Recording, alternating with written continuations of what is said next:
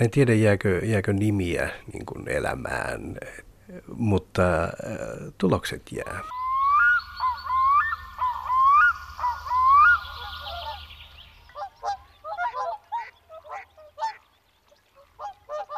Ajattelepas, että kerran meidänkin hetkemme on tuleva. Seisomme Tuonelan virran kylmällä rannalla. Jospa siellä tapaammekin ystävän. Ennen kuin siirrymme toiselle rannalle, ehkä se lohduttaa meitä vesihelmen kimallellessa sen nokassa, vastarannalta tulvivan lämmittävän valon säteissä. Näin kalevalaisen kauniisti päättyy Yrjö Kokon kirja laulujoutsenesta vuonna 1955. Ne tulevat takaisin. Kirja, joka on osa sitä tarinaa, jossa Suomen nykyinen kansallislintu laulujoutsen pelastettiin sukupuutolta, muun muassa Yrjö Kokon ja Einari Merikallion ja monen muun ansiosta.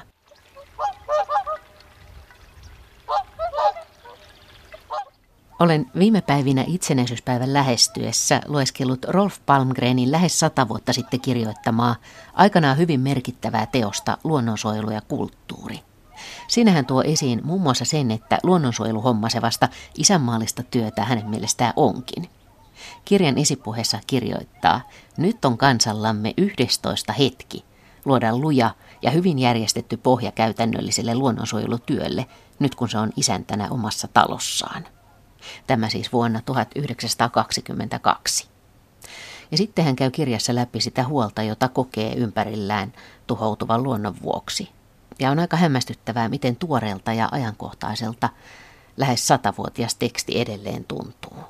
Nyt itsenäisyyspäivän aikaan, kun linnanjuhlien teemanakin on ympäristö, on hyvä aika pysähtyä miettimään hetkeksi niitä luonnonsuojelun sankareita, jotka ovat tehneet hommia suomalaisen luonnon eteen. Moni kaukonäköisesti suojelee sellaistakin, josta ei itse elinaikanaan ole päässyt nauttimaan.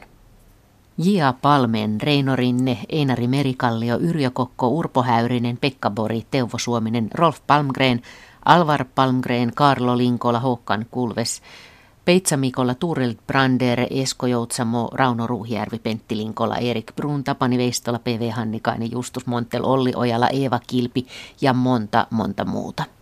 Tällaisia nimiä muun muassa sain, kun kyselin kymmeneltä ympäristöalan vaikuttajalta, keitä he pitävät suomalaisen luonnonsuojelun sankareina. Ketkä ovat pystyneet toimimaan erityisen hienosti siinä maailmanajassa, johon elämä on heidät heittänyt. Listalta löytyy hyvin monenlaista meniää, soiden, petulintujen, niittyjen, lehtojen, pohjoisen luonnon saariston suojelijoita, muun muassa kiivaita, avoimia, sosiaalisia, hauskoja juroja, sovittelevia, syrjään vetäytyviä tyyppejä, maastokelpoisia ja vähän hitaampia menijöitä, legendaarisia hahmoja moninen lempinimineen, tutkijoita, taiteilijoita, ajattelijoita ja ihan vain luonnon harrastajia. Itse asiassa on aika lohdullinen ajatus, että yksikin innostunut ihminen voi saada paljon aikaan – ja kunnioitusta herättävää, että monen nykyisen luonnontilaisen hienon alueen takana on jonkun ihmisen sinnikäs suojelutyö. Heikki Simola on ympäristötieteen dosentti Itä-Suomen yliopistosta ja toiminut pitkään luonnonsuojelun parissa muun muassa Suomen luonnonsuojeluliitossa.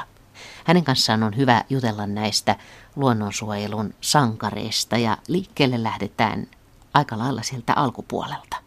Joo, nämä luonnonsuojeluyhdistyksen ensimmäiset vuosikirjat niin äh, alkaa aika dramaattisesti, koska yhdistys oli perustettu 1938 ja toinen toimintavuosi äh, loppui talvisotaan, jolloin tämä ensimmäinen vuosikirja, joka on 41, niin tämä, tässä on niin muistokirjoituksia menetetylle Itä-Karjalan tai itäisen Suomen luonnolle. Ja tässäkin on kuuluisa nimi toimittajana, eli Reino Kalliola.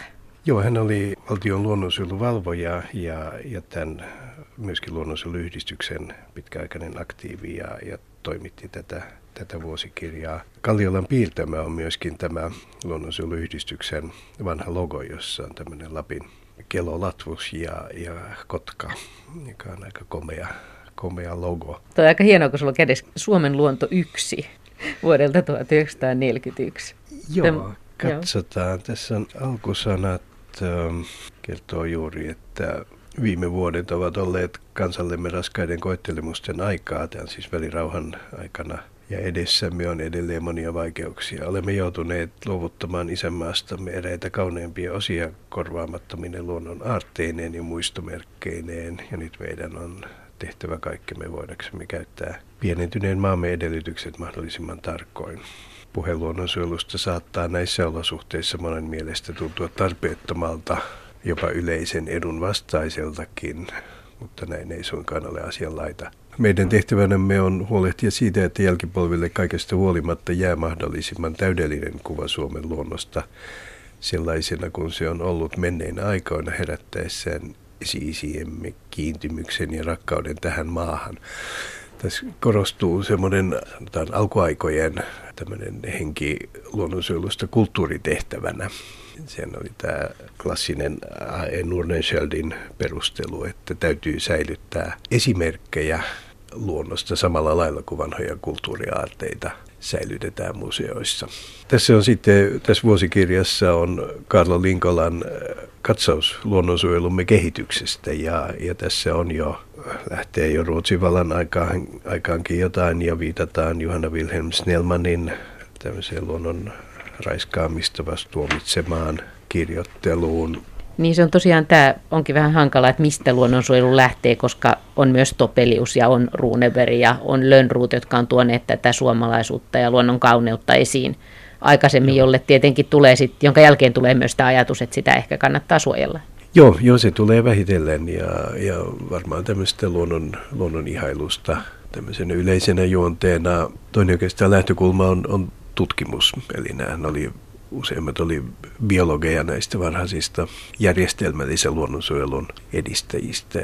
Mulla on edessä nyt Rolf Palmgrenin vuodelta 1922 kirjoittama, hänen kirjoittamansa kirja Luonnonsuojelulle kulttuuri. Ja tässä on yksi ja, ykkös- ja kakkososa. Ja tässä on lainattu just tätä juhlajulkaisussa ilmestynyttä kirjoitusta vuonna 1880 Nudesödin. Tota, täällä on sitten tämä kuuluisa, kuuluisa kohta, että jos nykyisin maksetaan miljoonia muinaisten mestarien maalauksista tai marmoriveistoksista, niin mitä ollaankaan vuosisadan perästä halukkaat maksamaan isänmaan todellisesta kuvasta, joka näyttää millainen se oli muinoin, kun peltomaa vielä oli vähäalainen, kun vielä oli olemassa viljelemättömiä rantoja ja metsiä, joihin kirves ei ollut koskenut. Tämmöisiä tauluja on vielä useammassa osassa maata, mutta on ilmeistä, että ne päivä päivältä häviävät ja kumminkaan ei tulisi kalliiksi säilyttää jälkimaailmalle sarja tämmöisiä kuvia.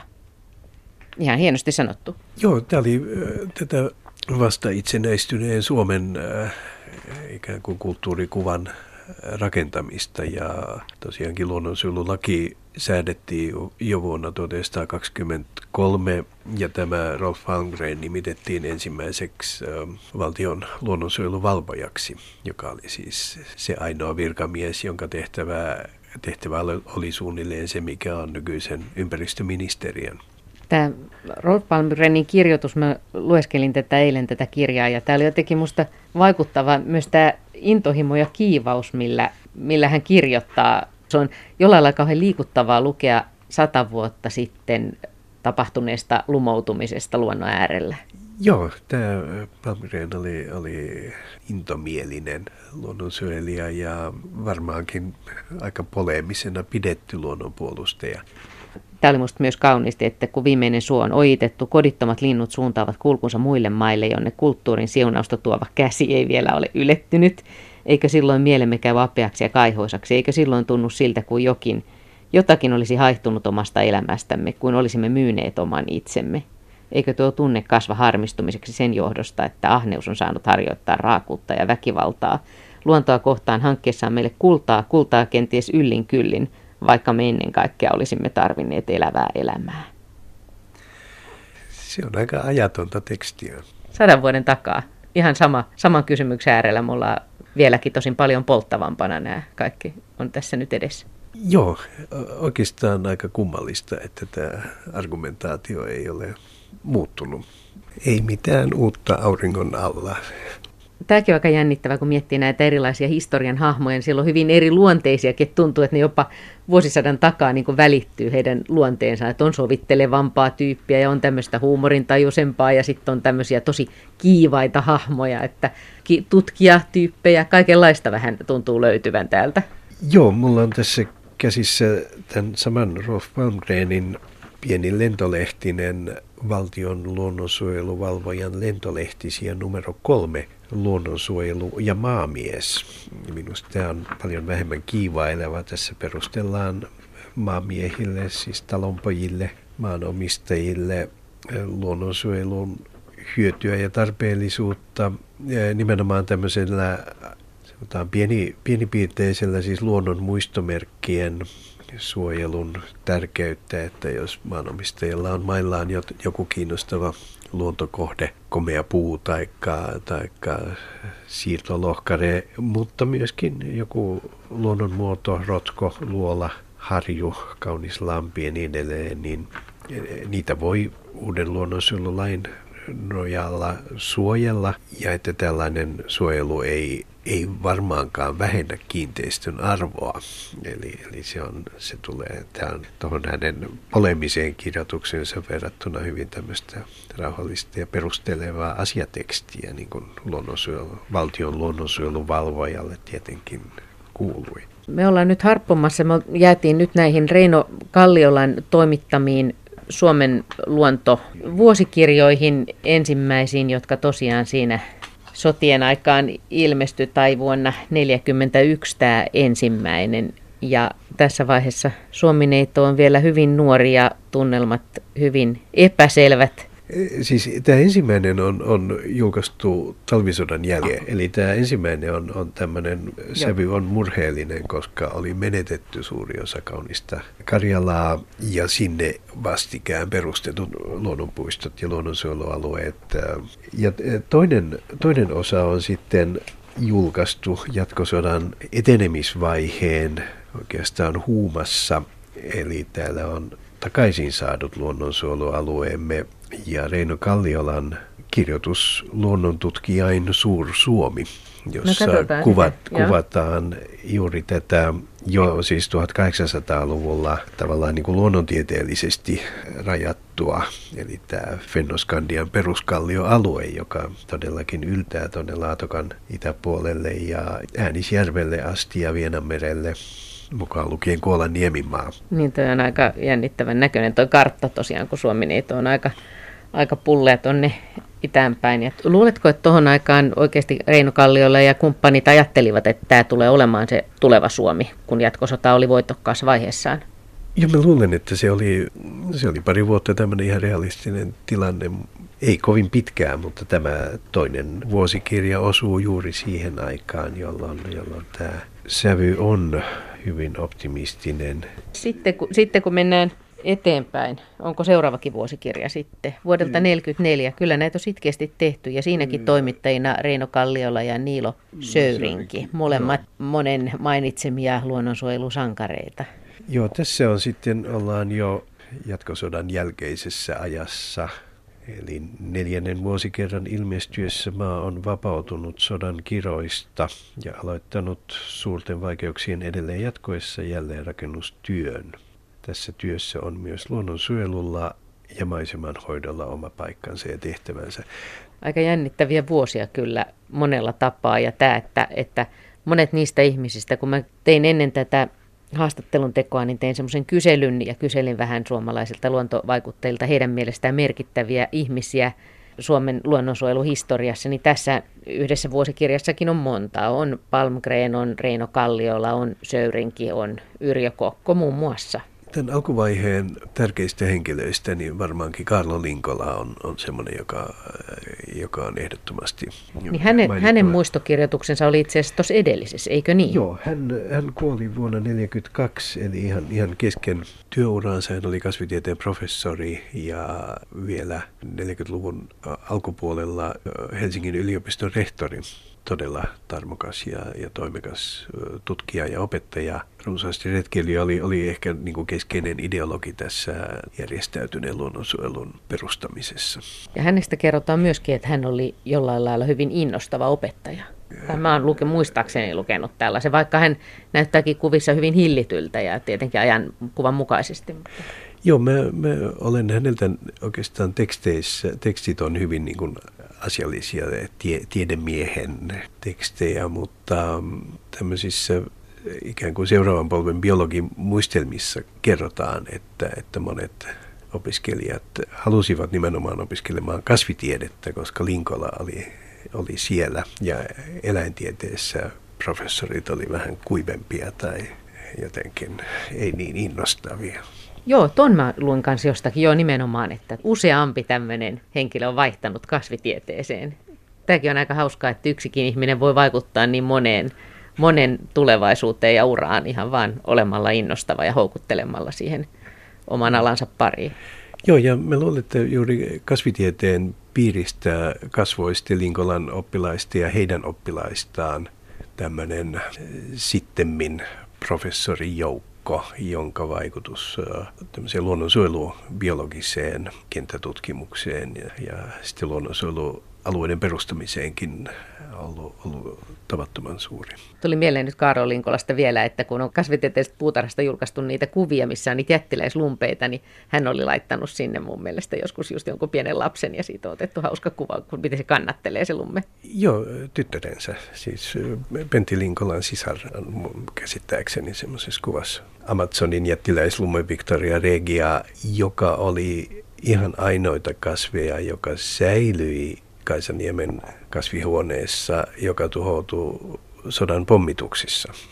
Eli äh, trooppiset kasvit paleltu, mutta tämän jättiläislumpeen siemenet säilyi siellä altaan pohjalla ja se jatkoi kasvuaan. Eikä tietenkään voida olla mainitsematta myöskin Karlo Linkolan poikaa Pentti Linkolaa, joka on myöskin sitten merkittävä luonnonsuojeluhahmo. Joo, Pentti Linkola sisaruksineen todellakin elivät lapsuutensa Kaisaniemen kasvitieteellisen puutarhan päärakennuksessa, jossa oli professorin virka-asunto, eli aika, aika hienolla paikalla. Mulla oli onni opiskella siinä rakennuksessa itse, ja se asunto oli sitten jo, jo muutettu laitoksen kirjastoksi. Mulla oli sillä onni, onni, että aloin opiskelut 70-luvun alussa, jolloin olen kuullut luentoja muun muassa Reino Kalliolalta ja äh, Niilo Söydingiltä, jotka olivat juuri, juuri niin kuin eläkkeelle siirtymässä tässä vaiheessa. No minkälaisia he oli? Vakavia vanhoja herroja noin, noin silloisesta. Eikö ollut taustalla mitään intohimoa luonnonsuojelupaloa pilkistänyt sieltä? Kyllä varmaan, ja siis semmoinen nimenomaan vakava luonnonsuojelun ymmärrys ja, ja edistämisen henki. Oikeastaan nämä, nämä molemmat hyvin vaikuttavia vaikuttavia persoonia. Niin mainitsit jo Karlo Linkolan, mutta jos sinun pitäisi nyt nostaa täältä värikkäästä yli satavuotiaasta suomalaisen luonnonsuojelun historiasta sulle tärkeitä henkilöitä, niin ketkä esimerkiksi, tämä ei tietenkään voi olla kattava tämä lista, mutta jotakin kiinnostavia hahmoja sun mielestä erittäin tärkeitä Kyllä mun ensimmäiseksi tulee mieleen Rauno Ruuhijärvi, professori, joka oli sitten minunkin opettajani. On siis emeritusprofessori, edelleen aktiivinen. Rauno Ruuhijärvi on siis tehnyt pitkän tutkijauran yliopisto opettajana ja hänen väitöskirjansa Suomen Aapa Soista, siis Pohjois-Suomen Soista, on, on yksi keskeisiä teoksia Suomen luonnon ymmärtämisessä. Hän oli Luonnonsuojeluliiton pitkäaikainen puheenjohtaja ja mun käsittääkseni aivan avainhenkilöitä muun muassa ympäristöministeriön perustamisprosessissa, eli, eli tämmöisessä virkakoneista rakentamistyössä asiantuntijana. Ja tämän luonnonsuojelualueen verkoston perustamisessa siis 70-luvun kansallispuistokomitean mietinnön ja monen monen muun äh, asiakirjan takana. Ja sitten erittäin merkittävänä tekijänä 90-luvun alussa Neuvostoliiton hajoamisen jälkeen ideoimassa ja, ja informoimassa Venäjän Karjalan tasavallan luonnonsuojelutyötä.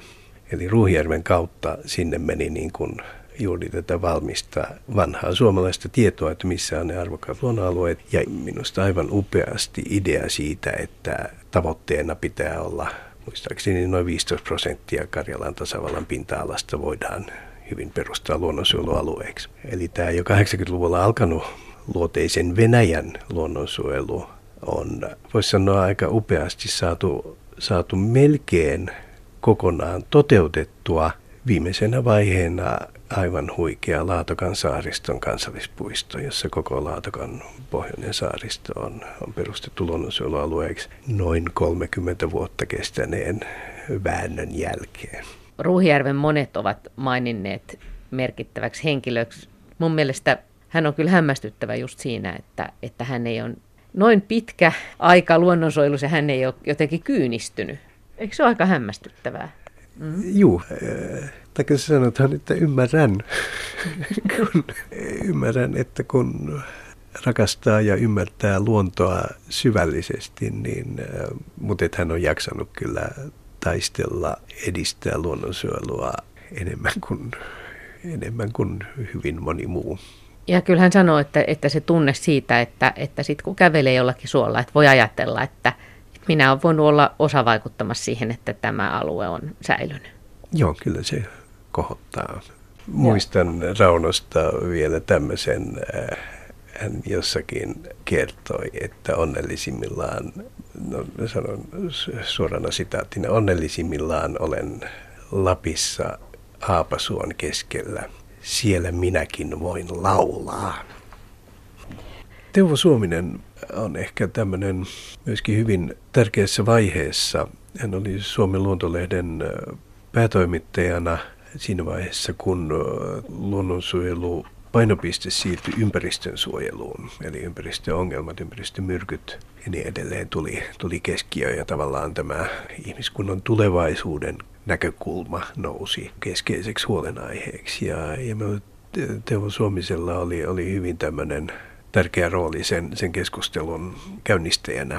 Toisaalta myöskin hän on luonnonkuvauksen pioneereja Suomessa ihan ehdottomasti. Eli, eli muun muassa nämä hänen muuttohaukka-kuvansa lajista, joka oli niin kuin ensimmäisiä, joka, joka voimakkaasti taantui juuri ympäristömyrkkyjen takia, niin ne, ne herätteli, herätteli aika tärkeällä tavalla ymmärtämään tähän ympäristöhuoleen. Onko niin, että siis tämä varsinainen pohja on lähtenyt aika luonnontieteellisestä tutkijoiden kautta ja tietenkin meillä on ne taiteilijat ja nämä runoilijat, kirjailijat siellä taustalla luomassa sitä suomikuvaa, mutta sitten se on nykyään laajentunut siihen, että on tämä yhteiskunnallinen näkökulma myöskin ja tämä kenttä, näiden vaikuttajienkin kenttä on jotenkin laajentunut. Joo, kyllä ne varmaan on, on integroitunut tai solmiutuvat yhä kattavammin kaikkeen kehityksen tai lainausmerkeissä kehityksen piirteisiin.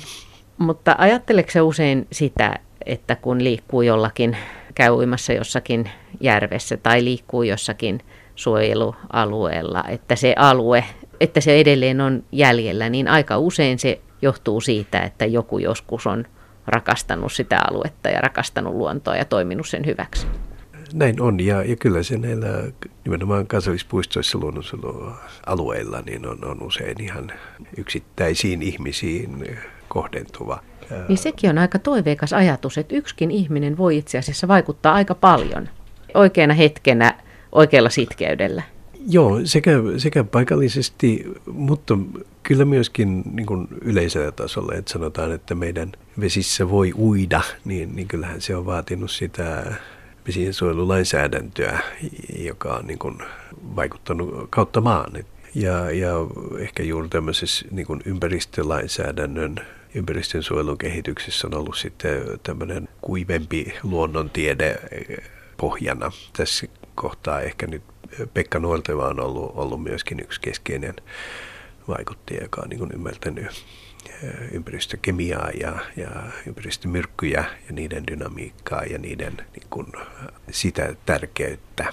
Heikki Simolla tämä meidän matka suomalaisen luonnonsuojeluhistoriaan, niin tässä on tullut jo monta nimeä, mutta ketä vielä? Ketä vielä haluaisit nostaa tähän yhteyteen? Oikeastaan niin kuin oman, oman ikäpolveni haarukassa niin kaksi edesmennyttä eläinekologiaa, eli Olli Järvinen – johon tutustuin koulupoikana Luontoliiton Lapin vaelluksella, jota hän veti vuonna 70 Kevolle. Ja Eikö hän ollut aika mukava tyyppi? Oli hyvin sivistynyt ja humoristinen ja, ja hyvin niin kuin avoin ja äh, sosiaalinen, sanotaan jollakin tämmöisillä sanoilla. Päätyi hyvin nuorena eläintieteen eläinekologian professoriksi ja valitettavasti kuoli hyvin nuorena Ja toisena kurssitoverini Ilkka Hanski, joka oli sitten Olli Järvisen seuraaja eläintieteen professorina ja hänkin vakavaan sairauteen kuoli pari vuotta sitten. Heillä oli molemmilla siis tämmöisen modernin ekologian, matemaattisen, numeerisen, mallintavan ekologian hyvin vahva tutkimusote, mutta tästä niin kuin ekosysteemi ymmärryksestä nouseva myöskin hyvin vahva luonnonsuojelu eetos, siis luonnon monimuotoisuuden suojelu, tarve, agenda ja toiminta.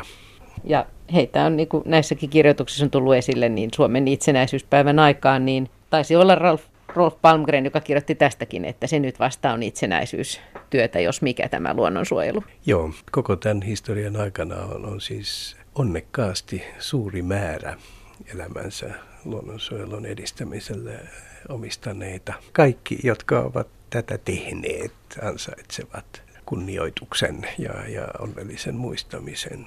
Kun mä lueskelin luontokuva ja Petteri Saarion kirja, ja tässä kirjan nimen Luonnonlumo, hän kirjoittaa, että kukaan ei muista kiekkoilijoita tai formulakuskia sadan vuoden päästä, mutta olen varma, että luonnonsuojelijat jäävät elämään aikamme todellisina sankareina. Luonnon puolustajaksi kannattaa siis ryhtyä, jos haluaa ikuisen elämän mä jäin miettimään tätä, siis kyllä uskon, että kiekkoilijoita ja formulakuskiakin muistetaan tai urheilusankareita Suomessa, mutta luuletko sä, että onko tämä totta? Luuletko sä, että näiden varhaisten luonnonsuojelijoiden merkitys kasvaa heidän kuolemansa jälkeen, heidän arvostuksensa lisääntyy? Mä en tiedä, jääkö, jääkö nimiä niin kuin elämään, että, että kyllä kai Paavo Nurmi ja Alvar Aalto on, on niitä, joiden naama on ollut setelissä, ja, ja, mutta tulokset jää. Mä luulen, että tämä suojeltu luonto säilyy arvossa ja, ja sen arvo nousee.